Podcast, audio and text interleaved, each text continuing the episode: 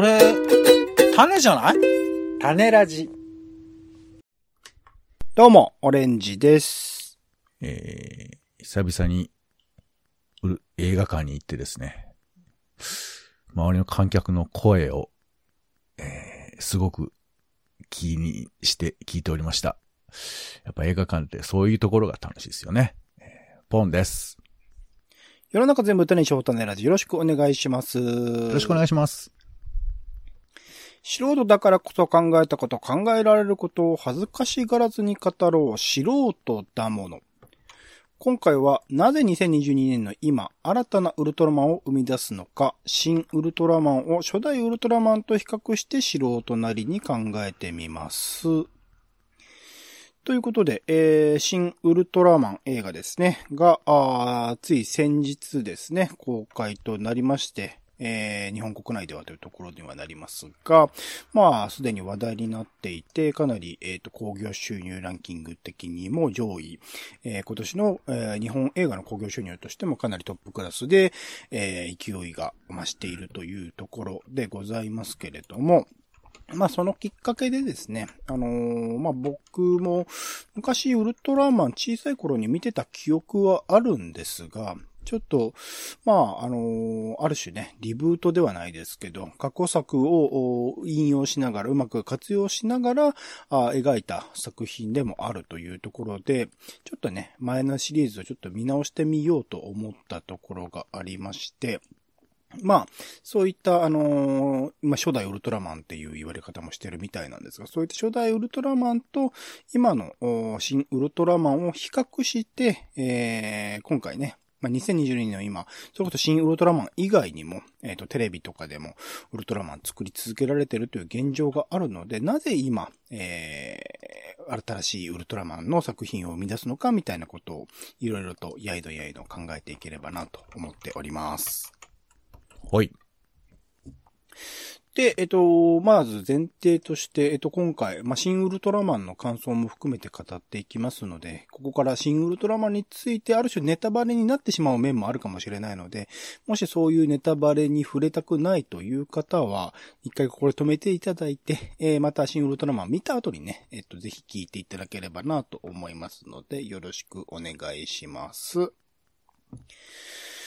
ではまずですね、新ウルトラマンについて、えー、まあ、ポンさんもね、見ていただいたということで。見ていただいてとんでもない。もう、はい、好きに勝手に見ましたよ。ありがとうございます。そうですよね。もともとウルトラマン大好き。まあ僕の中の比じゃないぐらい好きな、あの、ポンさんですので。好きっていうかね、なんか、あの、うんちょっとだけ、あの、私、えっ、と、オレンジさんよりも、まあ、結構な年上なので、はいはい。えーこのおじさん世代にとっては、ウルトラマンっていうのは一つ教養みたいなところがあるんですよ。うんうん。で、それはなんでかっていうと、まあ正直言うと僕が生まれる前ですよ。ウウルトラマンっていうのはそ、そもそもですけどリアルタイムとしては。そう、だからめちゃくちゃ古い、まあ、1966年とかの作品なんで、最初のやつはね。うんうんうんだからね。そう。だから、めっちゃ古いんだけど、ウルトラマンブームというのが、まあ、ちょっと細かいのは置いとくけど、まあ、とにかくい何度かあって、で、それが過ぎ去って、僕が知ってるのは、ウルトラマン80っていう作品ぐらいからなんですけど、リアルタイムで、まあ、80年代ってことですよね。で、その後、一旦、ウルトラマンが終わって、で、さらに再び復活して、まあ、ティガだとかなんとかっていう歴史になっていくわけですけど、やっぱなんかちょっと、その特撮もの好きみたいな、まあ、薄めなオタクも含めての、なんかそういう風な存在が、ウルトラマンって何なんだっていうことを振り返るタイミングが結構あったですよ。うん大人に関わるときに。ちょうどだから、ミッシングリンクというか抜けてんの。ウルトラマンはリアルタイムじゃないんだよね。僕が大大きくなってる時、あの、まあ、映画のいろいろパワードとかあったんですけど、だから、そういう意味では、まあ、全員そうだとは言わないんですけど、なんか、ウルトラマンって何なんだろうって考える、あの、アイドリングタイムにちょうどハマってた人たちもいると思ってて、だからあの、ウルトラマン研究除雪とかっていう本とかが結構売れたりだとかね、そういう時代だとか、で、今手元にあるのはあの、映画宝島っていう本で、怪獣学入門っていう、これあの、ムックがあるんですけど、これね、もう冒頭はすごいですよ。えーウルトラマン研究除雪を、えー焼き捨てろっていうところから始まる本なんですけど、まあまあちょっとだけその、ウルトラマンとか怪獣とかになんか、もんもんしてた時代というのも世の中にはあって、そこに僕はまあちょっと引っかかったりもしてるんで、そういう人も世の中にはいる、いたという感じですよね。結構じゃあ、なんていうんですかね、んめんどくさい見方みたいなことを結構する、なんかストレートにその作品を受け取るっていうわけでもないっていう感じはあるんですまあかね、。めんどくさいっていうか、まあね、その、まあこれちょっと内容の話になってきますけど、ウルトラマンの生まれた流れだとか、あとそれを作ってきた人たちだとか、いうものが結構やっぱり、あの、いろんな要素を含まっているんですよね。そうですね。んそう、沖縄出身の人たちが、まあ、脚本とかで関わっていたりだとか、あと、まあ、そもそもゴジラっていうふうな、あの、怪獣映画から始まっている、うんえーこのウルトラマンものだったりするので、で、さらに言えばあの SF みたいな要素だとか、えーまあ、現代社会だとか、人類のある意味の批評みたいなところも含まった作品だったりするから、まあ、うんあの、もともとその、複雑ではあるんだけど、そこにこう、うん。怪獣という要素を入れたことによって子供たちのファンが増えて、なんかその、うんうんうん。結構立ち位置がすごい複雑なんだけど、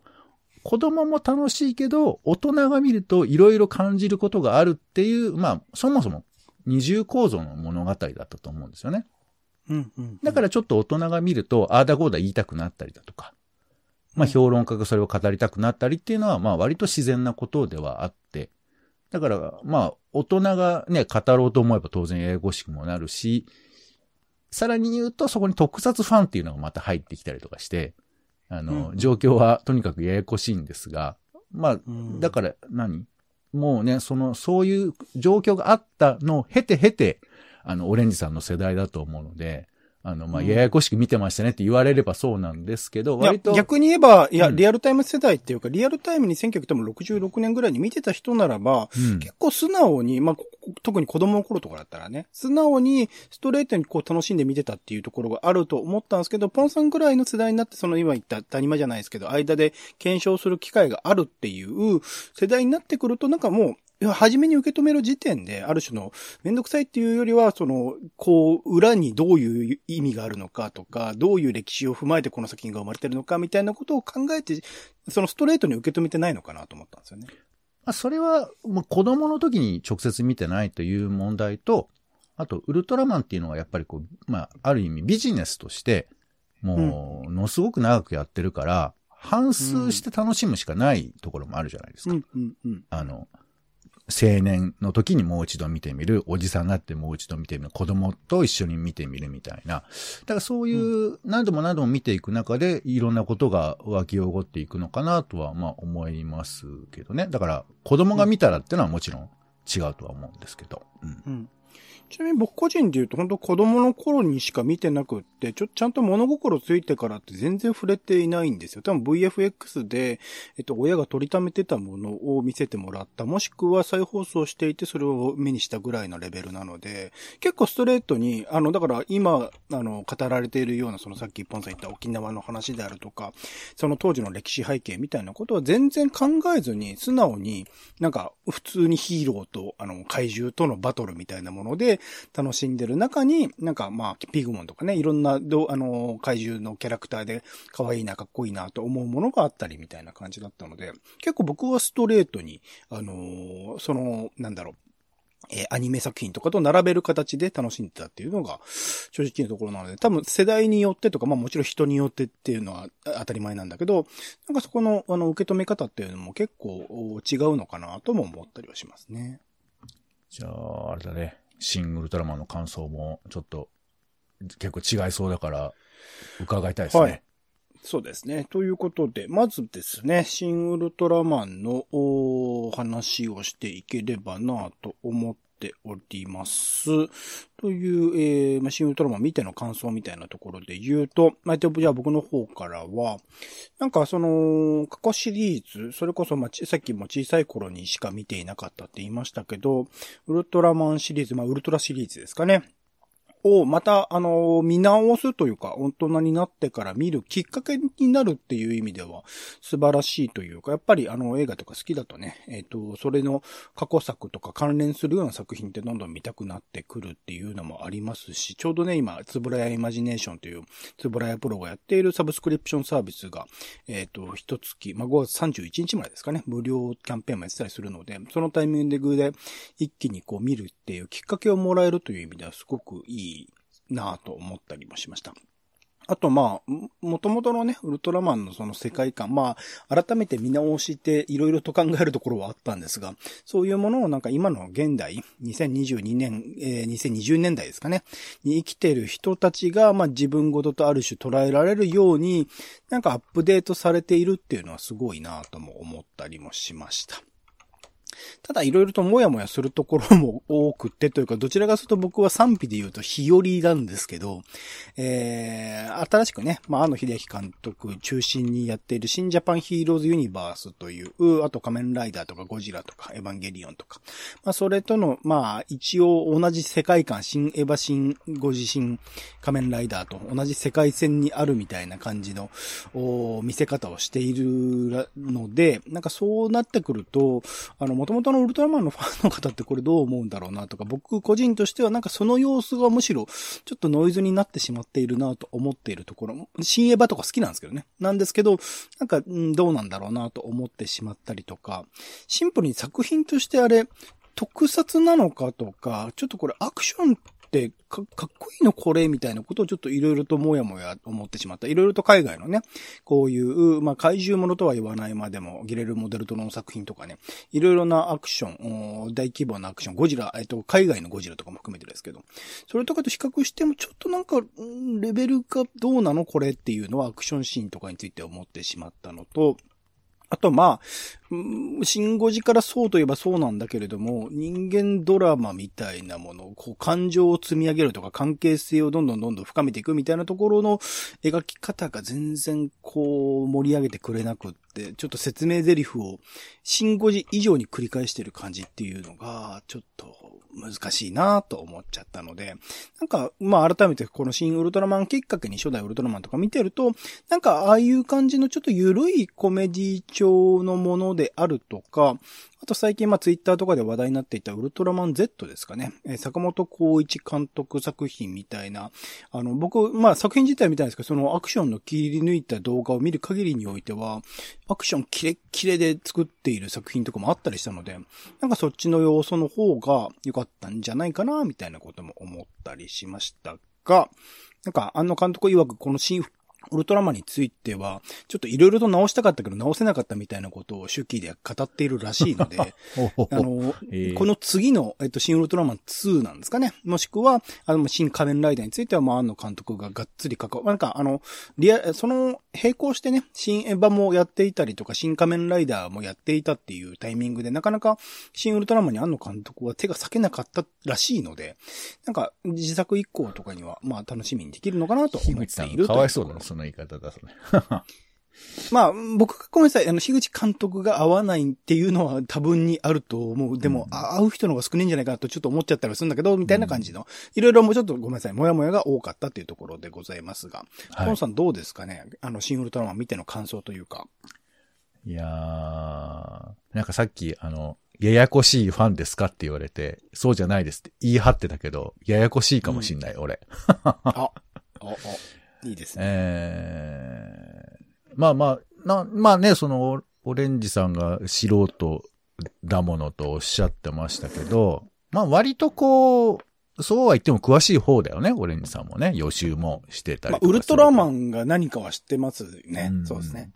もともと、うん。僕ね、映画館とか行ったらさ、あの、本当になんかカップルとか、あの友達同士でとかさ、なんかその、多分現行の10代ぐらいの、あの、まあ、新エヴァとか、新ゴジとかの流れで、面白そうじゃんっていう感じで来てる人が結構いましたよ。うんうんうんうんうんうん。で、そういう人から言わせると、まずその、樋口監督なのか、庵野監督なのかっていうのももう、まずわかんないじゃん、多分。わかんないとか、あんま意識して見てないかもしれないですね。そうそう、新シリーズみたいな感じで見てて、で、だから、なんていうか、ウルトラマンをどう楽しむかとかっていう感覚よりも、なんか、面白そうな、えー特撮ものぐらいのイメージなのかなっていうふうに思って、まあ、特撮ものっていうジャンルすらはあるのかわかんないですけどね、若い世代ね。ああ、まあ、だから、僕は、まあ、感想にも入りますけど、あの、なんか、いわゆる、シンゴジものっていうジャンルがあるのかなってちょっと想像した。ああ、はいはいはいはいはいはい。うんうんうん。だから、まあ、これは、まあ、細かいこと言うと、新エヴァものなのかなっていうふうにも解釈、まあ、え新エヴァというかエヴァものだよね。エヴァものという解釈もあるし、新ゴジものという解釈もあるんですけど、まあ、私が見た、まあ、最初の、まあ、最初10分、十数分までは、あ、これはエヴァンゲリオンなんだなって僕は思ってたんですよ。まあ、作り方的にもね、なんか、ダイジェスト的に見せる感じとかもね、含めて、そうそう。まあまあでもわざと構造を重ねてるんだと思うんですけど、怪獣が、あの、唐突に現れて、地球に。で、どんどん攻めてきて、で、しかもそれはな、あの、1体目、2体目、3体目みたいな感じで連発してきて、で、それに対して人類が対応するみたいな流れっていうのは、まあ、エヴァンゲリオンでもあり、まあ、そもそもエヴァンゲリオンって何を踏襲してるのかなって言えば、まあ、ウルトラマンとかウルトラマン、ウルトラ Q とかなのかなっていうふうに、まあ、逆にこう、想像したそうりとかして。ですよね。安野さんのルーツ的にね。んそうそうそうまあ、いろいろあるでしょうけど、他にも。うんうん。っていうことをもうビビビって頭に浮かんじゃうもんだから、ああ、これは素直に 見れねえなっていうふうに、まあ思っちゃうわけなんですけど、もうだって、ちょっとノイズついでに言えばさ、一番最初に、うん。シン・ゴジラって画面に出て、それが爆発して、シン・ウルトラマンっていうふうにタイトルが出るっていうオープニングがあるんですよ。うんうん。これ意味わかりました？あ、だから、あの、初代ウルトラマンに、だから初代ウルトラマンの今、つぼれやイマジネーションで見てると最初にそれ出てくるんで、そうなんですよね。一応わかるんですよ。ウルトラ Q っていうね。うん。あの、ウルト、まあ、想像ですよ。当時、ウルトラ Q ってのはもうめちゃくちゃ流行って、怪獣が出てくる連続ドラマとして。うん。で、それでも怪獣人気に火がついて、じゃあ、つってウルトラマンが生まれたわけなんですけど、だからオープニング、こう武田、武田アワーだったかな？あの、あの、武田だけだ、武田の武田なんですけど、えっ、と、ウルトラ Q の画面が出てきて、それが爆爆発してウルトラマンになるっていうなんか、あオープニングが必ずついてて、うんで、それはウルトラ Q を超えるみたいなこととかもあるんだろうと思うんですけど、だからそれを現代で何をやるのかなっていうふうにもファン的には思うよね。うん。っていうのをやったんだなっていうことで、そうか、シン・ゴジラを破ってウルトラマンなんだっていうことじゃないですか。あそこ。まあ、だから、ウルトラ Q の世界線の先におけるウルトラマンっていうところで言うと、シン・ゴジラの世界線の先のシン・ウルトラマンっていう見方もできるって感じですよね。えー、そうね。だ世界線というか、ウルトラ Q の次にシンあ、ウルトラマンっていう意味も実はあって、うん。つまり、ウルトラ Q、もう全然新ウルトラマンの話してないけど、ウルトラ Q って、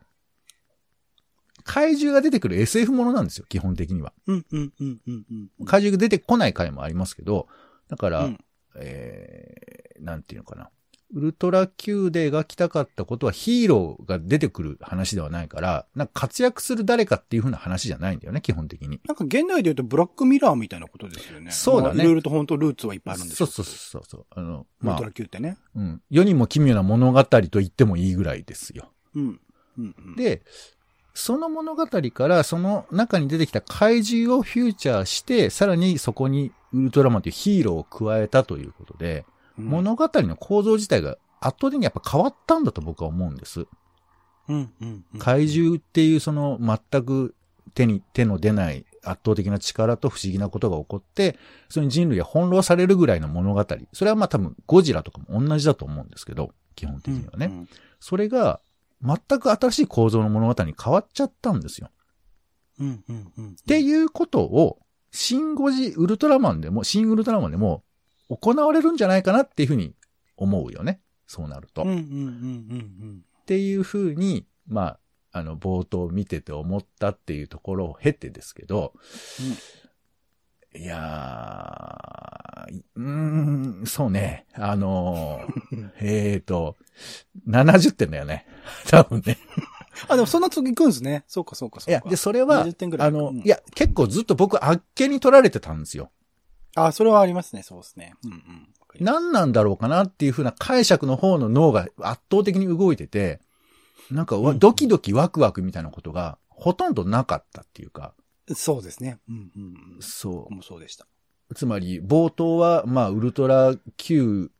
のキャラ、あの、まあ、ウルトラ Q の怪獣そのものが出てくるから、まあ、そういうことなんだと思いまらすけど。しいですね。僕も、あの、見た当初は全然知らなかったですけど、後から聞いたらそうでした。そうなんですよね。。で、ウルトラ Q の時点では、あの、人類が怪獣をやっつけるというと大げさだけど、やっつけられてたから、だからまあそれは正しいんだよね、確かに。で、あうんのうん、家督隊が生まれてみたいな話とかは、うんうんまあそうかなと思うんですけど、そんな辻褄合わせとかどうでもよくてさ、あんな怪獣出てきてそんな4人とかで対応できるかバカみたいな、そう普通に思うじゃん。わかるわかるわかる。なんで？こう、なんか普通に予算だよねみたいな。人数少なすぎないみたいな。だからそこは、ウルトラ Q からウルトラマンみたいな、その、なんていうか、そういう文脈を大切にしすぎたために、なんかわ、なんかそういう、あと、シンゴジっぽさを出すために、怪獣という振りが必要だったんだろうなーなんてちょっと思ってて、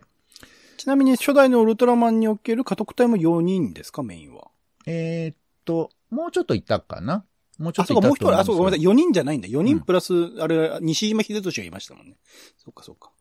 えーっと、そうね、あの、新ウルトラマンも、まあ、4人プラスた、あの、隊長っていうか、あの、仲間由紀恵さんの旦那さんもいますんで、5人ですけど、うんうんあの、ちょっと、と、覚えてないけど、あの、村松キャップ、秋子隊員とか、まあ、あと、えー、嵐隊員とか、なんか、ろ5人ぐらいいたのかな？ねあ、で同井じなのかもしれない出隊員大好きなんですよ。うんうん。うん。まあ、まあ、まあ、それいいんですけど、いや、だから、つまり、ね。あの組織の中では、なんか4人がもう、ポツンといるみたいな感じじゃないですか。うんうんうん。うん、まあ、まあでも、そこもね、なんかそんなところ文句言う話じゃないんだけど、ただ、シンゴジみたいなふりをしてるから、なんかそこら辺が、ファンタジーがちょっと強いじゃないですか。まあ、ネタバレしますけど、後にね、あの、新語寺と共通する竹之内豊とか出てきますからね。そうそうそう。だから、まあ、あれもだからファンサービスよね。ファンサービスようんねフ。ァンサービスなのか、いや、そういうこれから広げてきますせーって、商売しますせーみたいな感じがしましたけどね。いや、つまるところ、シン・ゴジラの形だけをそこで冒頭振ってくる感じとかが、うん。なんか、あ、なんか本当にシン・ゴジ文脈を、えー、使えば楽しいと思われてるのかな、みたいな。うんうん。そういうことが俺たち面白かったのかな、みたいな感じがするよね、なんか。とうん。で、で、も、一応、さっき言ったみたいに、これはウルトラ Q からウルトラマンへの進化っていうことを、あの、画面上でメタ的にやるんだと思えば、冒頭、うんシンゴジ風なのをやって、その次何するかっていうのが楽しみではあるじゃない。うん、つまり、もう捨てるんだって俺は思ったわけ。シンゴジ風を。シンゴジ文文脈をね。だから、あの、要するにメタ的にシンゴジをいじってんだとぐらいに思ったんですよ。はあ、メタ的に、まあ難しいですけどね、関わってる自分たちだからみたいなところで言うと、そうそう難しいですね。まあでもウルトラ Q もそうだからね。だって、割とリアルに SF やろうとしてたのに、ウルトラマン出てきちゃうわけだから、結構な嘘をつくわけじゃない。なんか、あ難しいですけど、ウルトラ Q で、あの、そのが怪獣とかにずっと襲われ続けているから、うんウルトラマンが出てきたみたいななんか流れのようにも感じられるというか、なんか、こう、メタで見たっていうよりは、なんかその一連の流れみたいな感じを受けたんですけど、そういう感じでもないんですか？うーん。まあ、あの、ごめん。これ全然想像で喋ってるかわかんないけど、まあ、あれは多分単純にニーズの問題だと思うんですよ。まあまあそうですよね。うん、そうそうは幅広くっていうね。うん。まあ、もともとはほら、怪獣風なキャラクターが、えー、天狗みたいなキャラクター、なんかもともとはその、ウーとか、ベムラーとかっていう風な名前で、ウルトラマンのことは呼ばれてたんですけど、うんそのキャラクターを、まあ、ウルトラマンっていうひ光の銀色の戦士にしていったわけだけど、僕はやっぱり、あの、お、何？成功してるがゆえの、際なる、うん。新たな手こ入れってことだと思うんですけど、それを今回のシン・ウルトラマンも、どっかでやるのかなと思ったんですよね。わざわざ Q を入れているから。うん、うん、うんうん。で、まあ、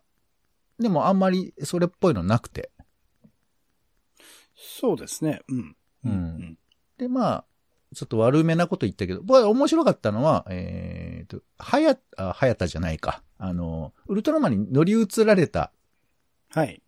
えー、あと、匠。そうそう、後の描写で、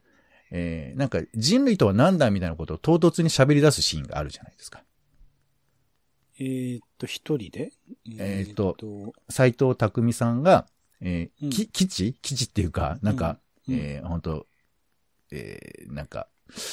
4人、四人がいるまあ、会社ですよね。会社みたいな部屋ね。はい会社ですよはい。あそこで、えーなんかこう、喋るじゃない。聞かれて、あなた今日何やってたのとか、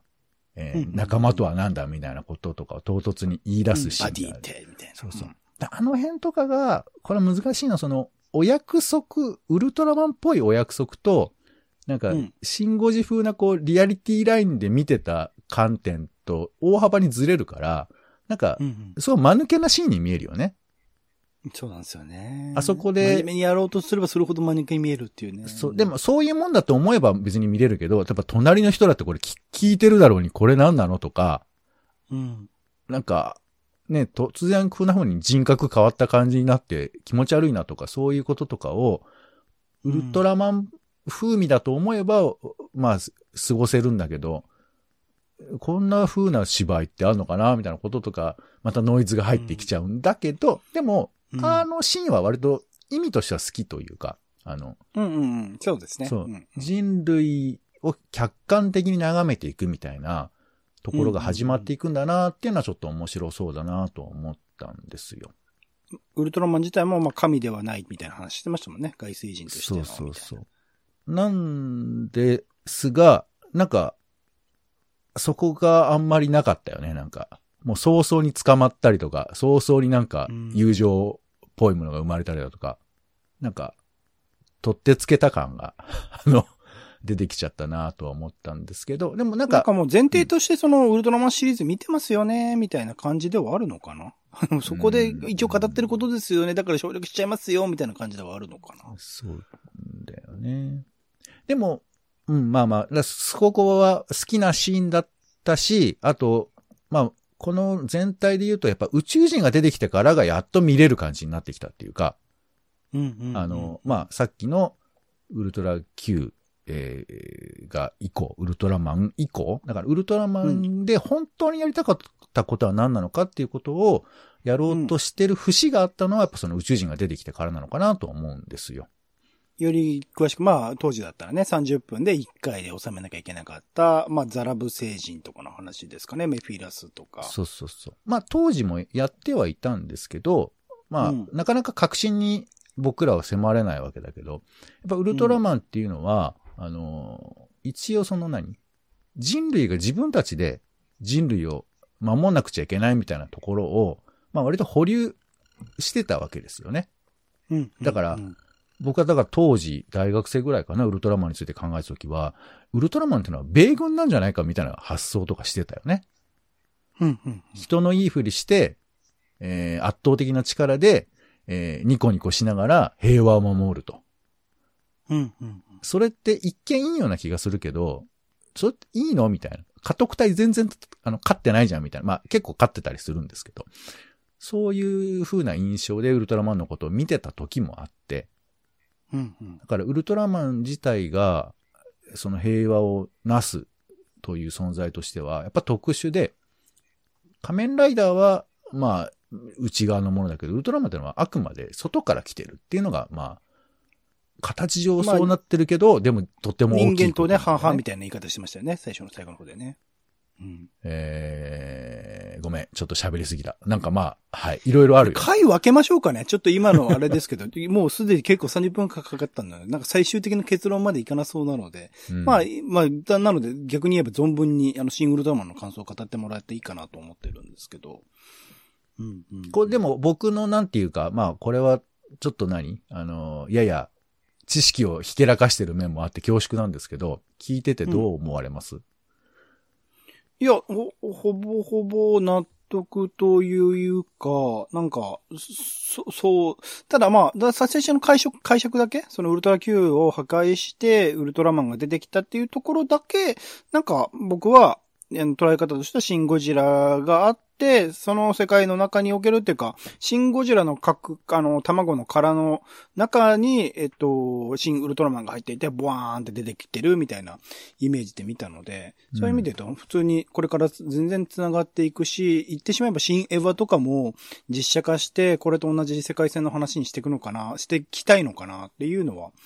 感じたっていうところですかね。なので、まあ、新仮面ライダー自体、だから、だあの、あと、えっ、と、まあ、アクションについて言うと、きょあ、そう、アクションについてもちょっとそうだ、ポンさん聞きたいんですよね。はいはいあれは面白いのっていう。僕は、なんか CG とかを使ってる感じがすごく如実に見えてしまって、なんかウルトラマン初代とか見てると、うんあの、なんかスーツアクターというか、中に人が入ってるな。まあ、だから、あれをそのままやっちゃうと、ちょっとコミカルに見えてしまうっていうか、大日本人になっちゃうのね。そう、後世から見るとコミカルに見えてしまうけど、逆に言えばでも今回も、なんか大日本人っぽく見えちゃう。その CG めっちゃ使ってるなって感じを感じてしまったっていうのがあって。うんだからそこら辺のなんだかアニメにおける新エヴァのアクションのキレッキレな感じのリアリティと実写化された時になんか違和感を感じるのっていうのはな何がどう違ってああなっちゃってるのかなとかっていろいろ思ってしまうんですけど、うんなんか僕はアクションはぜ全然いいけてないじゃんって思ったんですけど、ポン、うんポンさんどうでした？アクションについては。えー、右に同じですね。なんでなんですかね？いや、これね、非常に難しい問題だと思うんですよ。多分、んあの、あえてそうしたんだと思うんですよね。でで、いや、でもこれはもっとややこしくて、そもそも日本におけるとの特撮でのバトルみたいなものが、いいものができてるかっていうと結構悩ましいんですけど、うんうんうん。あの、例えば今の、その、何、新作のウルトラマンってあるんですけど、はいはい。これ見ると、うんだから、おマニアックな人だと好きなのかなっていう気もしなくもないけど、結構工夫してるんですよ。工夫。うんそうまあこれがどれぐらいそう伝わるかわかんないけど、例えば、ウルトラマンが空から飛んできて地表に降り立つじゃないですか。はいはいはい。で、その時に、実際のその物理学はわかんないけど、地表に重たいものが乗っかったら、その反動で地表がひっくり返るっていう風な描写が今あるのね、特撮の中では。なるほどなるほど。うんだから、ちょっとひっくり返ったり、その、な揺れるとかじゃなくて、ベショーンってこう、なんか爆発するみたいな表現になってて、で、それは重たさを表現したりだとか、っていうことだったりするんですけど、まあ、つまり、それってちなみに、うん。その中にいる、ビルの中にいる人とかというのは描写されたりするんですか？えー、そそうね、またその話も別にあるんだけど、その、とそこ、全部はないです。というか、やっぱお金の関係もあって、その辺は工夫でしかないから、全描写をするっていうのはなかなかできてないんだと思うんですけど、でもまあ重さを感じるみたいなことはとりあえずはやっていると。そうそうそう。なるほ。ど、なんかそういういろんな工夫が細かくされてて、ただその辺のことは今回は多分全部スポイルしてて、それはなんでかっていうと、ウルトラマンではあるんだけど、その、なんていうかな、ウルトラマンえーの様式美みたいなものをなるだけ排除しようとはしてたと思うんですよ。うんうん。いわゆる、新語字文脈ってことで、ね、リアリティでいくっていうかさ、一応。うんうんうん。だそうする初代ウルトラマンのどんくささみたいなものは、一応ぬ、抜きなしで、みたいなことが。そう、人間が中に入ってやってるっていうお約束だとか、あと、う。うん。えっ、と、本当に起こるかわかんないけど、そういう風に見えた方がかっこいいじゃんみたいなこととかをなるだけ排除してたんだと思うんだよね。うんうんうん。まあ、しきれてなかったんじゃないのっていう風な発、あの、話もあると思うんですけど、うん。だからアクションの難しさっていうのは、その様式美を許容すればするほど面白く見えてくるんだけど、普通にリアルに見ると、何なのとか、うん。あとあの仮面ライダーとかなんとかじゃーとかでもあるんですけど、CG とかが美しすぎて、うん、美しい技を出せすぎて、なんか生々しい痛みとかが消えてくんだよね、CG って。うんうんうんうん。ああ、それはあったの、今回もな。うんだから、すごくかっこいい戦いをするし、あの、俊敏にキャラクターが動いて気持ちが良いんだけど、こういうのと、あの、本当に当時のウルトラマンとか仮面ライダーとか見ると、痛そうなんだよね。あの、なんていうか、あの、リアルに、あの、なんだろう、怪獣攻撃すると血出せますよね。血がなんか塗ってあるのかわかんないけど。そう、まあ うん、もちろんその本当に痛かったわけじゃないけど、でも、そこに人が入って、痛いなって思いましたうんあらぬ方向に関節が動いたりだとか、あとうん。ね、仮面ライダーとかでもなんかすごい飛び乗ったりとかさ、なんかあの、ロープウェイとかに、ひの、あの、あの、本人が、あの、登ってたりとかすると、光栄だろうなとか思うんだけど、そういう風な、あの、本当と虚構の間みたいなものが、なんかこう、ある意味綺麗に処理されてるから、これ作り物でしょって思わざるを得ないところがあるよね。うんうんうん。だから、現代で、ゴジラっていう風な嘘は、なかなかうまくつけたかもしれないんだけど、ウルトラマンっていう嘘をどこに収めるかっていうのはやっぱり、そもそも大きい問題で、だから僕はシンゴジを破んないと、ウルトラマンは成り立たないんじゃないかと思ったんだけど、結構半端な感じで進んだなとか、まあ多分、やったんだと思うんだけど、多分、誰かが解釈すれば、あの、信号上破ったっていうふうに読んでる人もいると思うけど、なんかパッと見見てる限りは、なんというか、なぞってる感じだとか、あと、それっぽい雰囲気の要素を入れることによって、ああ、感動したわって思わさられてるだけみたいな。うん。うん。うん。だ本当これはもう大変申し訳ないですけど、最後の曲かかった時とか、ちょっとはーって思っちゃったもんね。魚熱原子ね。なん。か難しいっすね米津さん。が悪いわけじゃなくて、なん。かうんパーツ見ただけみたいな感じに思っちゃったよね。うんだから特撮のあの戦いのシーンは、あの、やっぱり、まあ、難しいと思う。そもそも様式美をこの映画でどこに収めるかっていう問題が、多分、解消しきれてなかったのかなと、おまあ一応ね、言えば思うけど。まあでも、面白いとこもあったよ。なんか、むちゃくちゃくるくる回って、あの、キックするとか、まあそうだよなとか思うし。あれは、だから、元々の初代ウルトラマンのやつを踏襲してるんですよね。くるくる回ってましたもんね。そう、まあそんなに、あんなにずっとくるくる回ってないけど、まあそういうシーンもありますよね。うん。なんか、今回でも家督隊が全然、こう、攻撃に加わってないというか、あくまで参謀に徹してたみたいなところもなんか、そうか、そう、い現代になるとそうなるんだな、みたいなこと思っちゃいましたけどね。そうね。あんま武器とか持ってなかったですもんねあいつらウルトラマンとしては、あの、正しいのかっていうふうな話を置いとくと、うん。カットフタイ役に立ってんのかね？そもそもだけど。そうなんすよね、んそうなんすよね。なんか逆に言えば利用されてちょっと問題を起こすシーンとかありましたからね、とか思っちゃうと。そう。だきっと、ハリウッドとかだともうちょっとその、学者風味な人たちが出てきて、分析するとかはあんのかなと思ったけど。一応でもあの、ジャニー、ジャニーズの有岡さんですか？の役とかは、うんあれ物理学の研究者なんでしょ？あの本家で言うとイデ隊員の役割みたいなことなんでしょ？まあ、イデ隊員もあれも、あいつもなんか 物理学者って言われると、うんって思っちゃうけど。まあね、あの、毒マムシ三代いう伊藤一吉が、あの、メカのエキスパートですからね。わけがわかんないですよ。いや全然それが活かされるシーンがよく、まあ、俺が開発したんだみたいなこと言ってるシーンはあったけど。そうね。いやいや、だから、うんそういう、なんていうかな、僕も本当この30分喋って恐縮ですけど、なんか辻褄をつく物語でそもそもないんだよね、ウルトラマンっていうのは。うんうん。ねななんだけどそうそうやっぱその、うんシンゴジが影響してる人がそういうことなんかやりたがったり、あとなんかこう、うん。えーエヴァンゲリオンで良くない、なんかこう、いろいろ分析したりとかする癖がついてるじゃん。あれはどういう意味なの？かはいはいみたいな。まあそういうふうにね、えまあ、ファンダムを育て上げたということでもあるでしょうから、そうそう。アンナさんが。うんだそれをどう飛び越えるかっていう意味で、なんか大きい物語見つけ出したくなるんだけど、なんかウルトラマンのなんか、えー解説文とかに書かれてる最後の2行ぐらいがそのまま当てはめられてるみたいな感じすらして、いやでも、こんなこと樋口さんとか安野さんしたいわけじゃないだろうし、うん。とかね。だからもうダメよ。本当に普通に見れない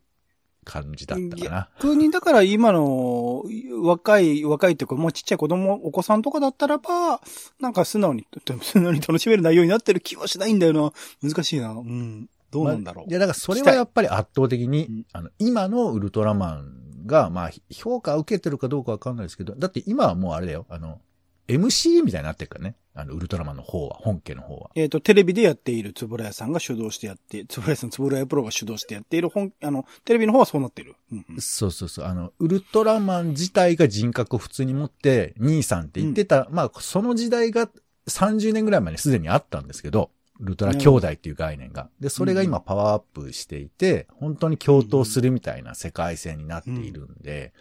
まあ、単純に賑やかっていう意味ではね、今の方が楽しそうではありますけどね。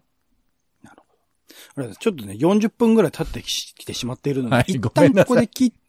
はいまあ今回ね、新ウルトラマン、まあ初代ウルトラマン含めてのところにはメインになってますけど、まあめ多くは新ウルトラマンの感想というところで語ってまいりましたので、次ですね、えー後編みたいな形で、えっと、二人のウルトラマンという、つい先日やっていた NHKBS プレミアムですかね。うんで放送されていた、あーまあ、ウルトラマンの創作秘話というか、ドキュメンタリーも含めて合わせて作った番組ありましたので、そちらの感想と、あとは、あの、初代ウルトラマンを僕も見直してたところがあるので、そこら辺の感想を含めて、さらにその先でなぜ今、2022年の、今に、えーウルトラマンをいろいろと作ってるのか、みたいなことをちょっと考えてみようかなと思っておりますので、はい一旦前半はここまでだというところで、えー後半に続ければと思っております。はい。はい。ということで、えーお相手はオレンジと、えー、良くないところが出ましたね。えいつもなんですけど、えーポンでした。種ラジまた。種ラジは、ポッドキャストや Spotify などでほぼ毎日配信しています。音声で配られた内容はブログで補足を、更新情報はツイッターでお知らせしています。また、番組の感想や質問もお待ちしています。公式サイト、種ラジ .com のお便りフォームから送ってください。ツイッターなど SNS でハッシュタグ種ラジで投稿いただくのも大歓迎です。